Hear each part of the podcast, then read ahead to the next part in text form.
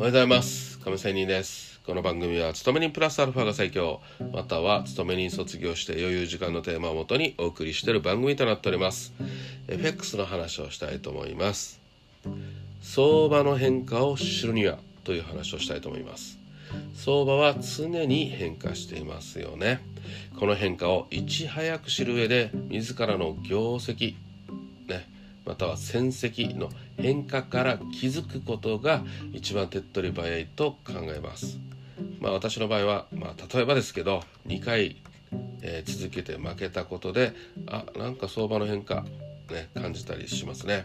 2回続けて負けたら徹底的に自分の相場感のどこが実際のマーケットのね感覚とは違っているのかっていうのをまあまあ調べてみることかなと思います、まあ、そうしてイメージと実勢の違いが分かった場合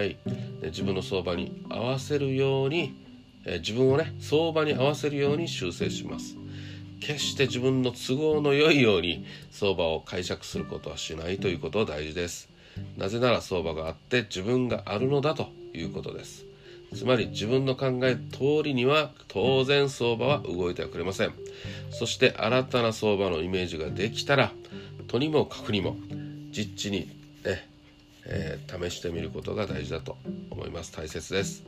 まあ、実地に試していけそうなら採用してまだ使用に耐えられないようであればとにかく労を惜しまず試行錯誤を繰り返すことが大切だと思います。まあねこういうのはねお金儲けは簡単じゃないということですよ、ね、みんなね FX とか博打だとかね楽して金を儲けようとかねそんな風に見るね人たちはいるかもしれませんやらない人たちはね特にまあそういうわけでとにかく、えー、いつも謙虚に